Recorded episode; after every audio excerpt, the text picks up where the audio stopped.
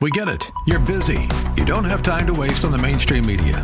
That's why Salem News Channel is here. We have hosts worth watching, actually discussing the topics that matter. Andrew Wilkow, Dinesh D'Souza, Brandon Tatum, and more. Open debate and free speech you won't find anywhere else. We're not like the other guys. We're Salem News Channel. Watch anytime on any screen for free 24 7 at snc.tv and on Local Now, Channel 525.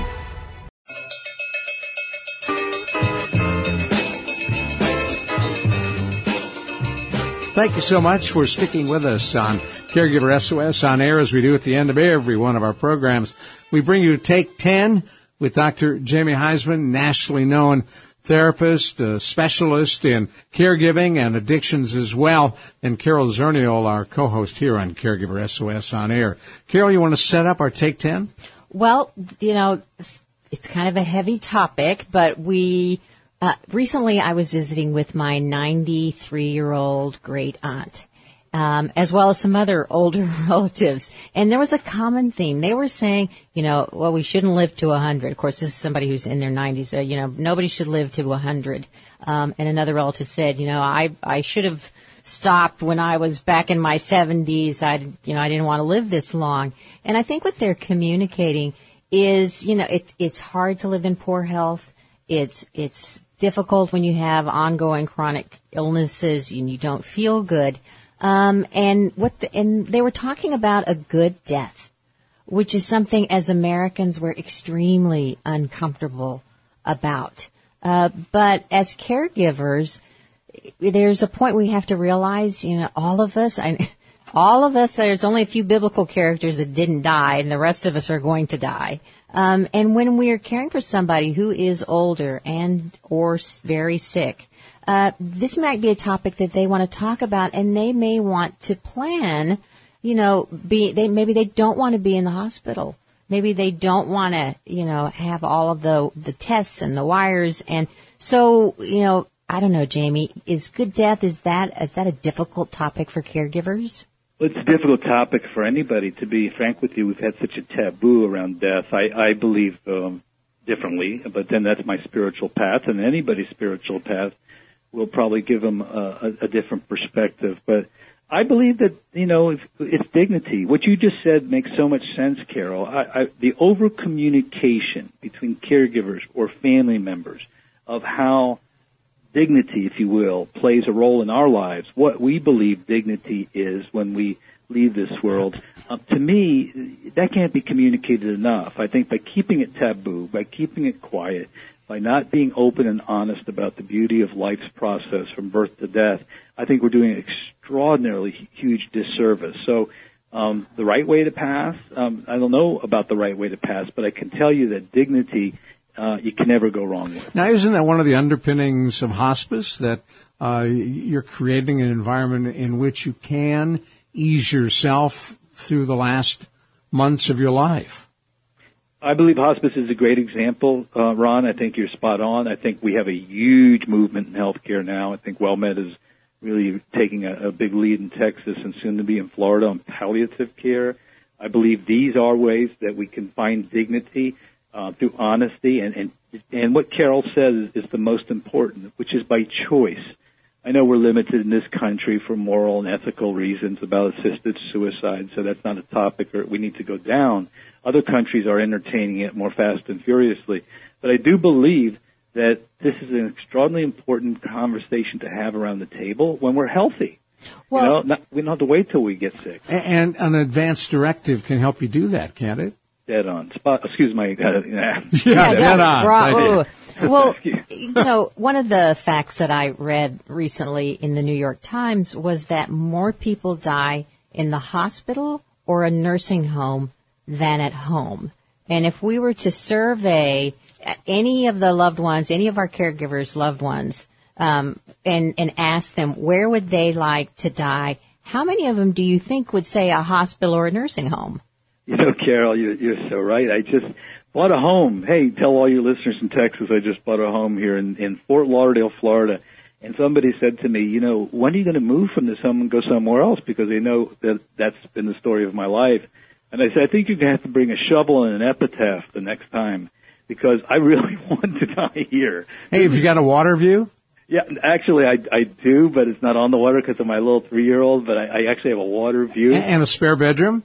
And a spare. Why? Oh, it's a man now we cave. now now we know where. Yeah, watch it. You you'll have house un, unwanted time. house Yeah. guests. What our listeners will know is that Ron will bring his children, I'll bring my child, and we'll be, you know, wonderful boomers and older adults here parenting our kids, and we'll stay there forever and ever and ever. But no, on the on the serious Right. side, a- aging in place is it. And last week you were talking, Carol, about the support groups and about uh, the AAA's and and long-term care, and and I agree a hundred percent. Uh, Again, they're leading the way, and and for us to age in place, that is about dignity. Well, over um, the holidays, they were having 24 hours of John Wayne movies.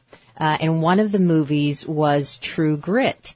And if you remember True Grit, the original one, I, I can't speak to the to the ending on the remake, but the original one, the the little girl, the Kim Darby character, um, asked John Wayne if he will be buried next to her in her plot of land on the family farm.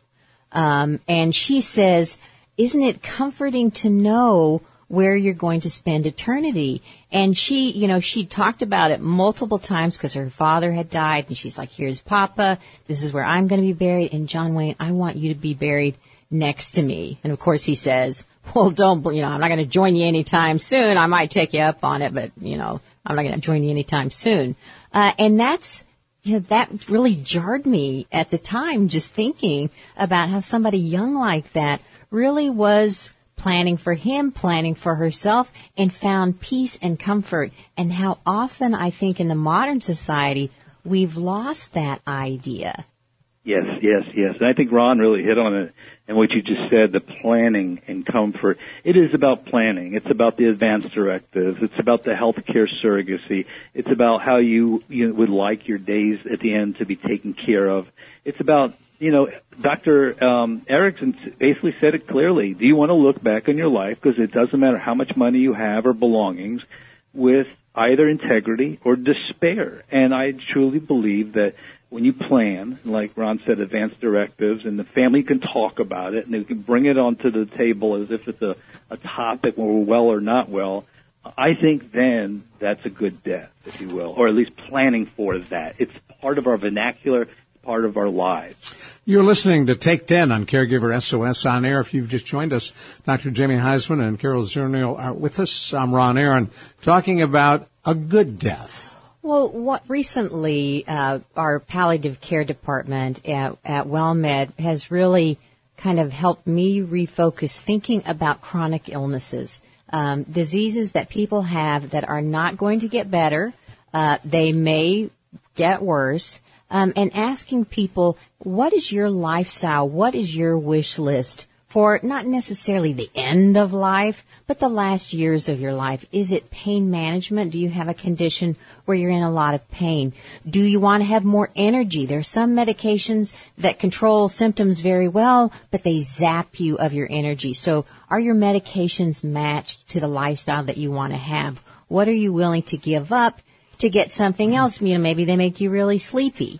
Um, so, you know, if there are choices to be made in your health care and in your lifestyle. So what is, how is it you want to live? That's such an important discussion for your physician, for your family members to know, because if you're the older person like my great aunt, you want to have that discussion. She's trying to have those discussions with us. I had a good friend, uh, Ken Wyker was his name, was a big, big heavy hitter at Clear Channel, general counsel, developed pancreatic cancer, tried everything. He was going to die. And I interviewed him on the radio about what that was like.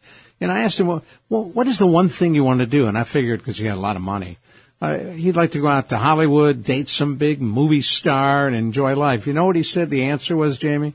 What? He wanted to see his little girl ride her bike. Wow. Yeah. You know, I can identify with that. You know, Yeah. I've found out about my mortality Right. now that I have a three and a half year old child. Right. And he got to do that. He did get to do that.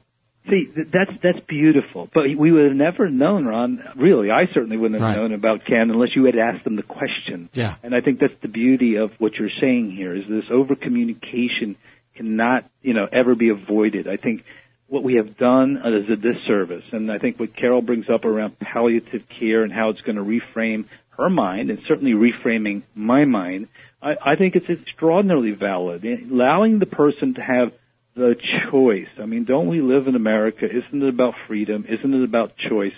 That to me has to be part and parcel with which Carol's calling and, and this topic is a good death. Is anyone listening to your aunt?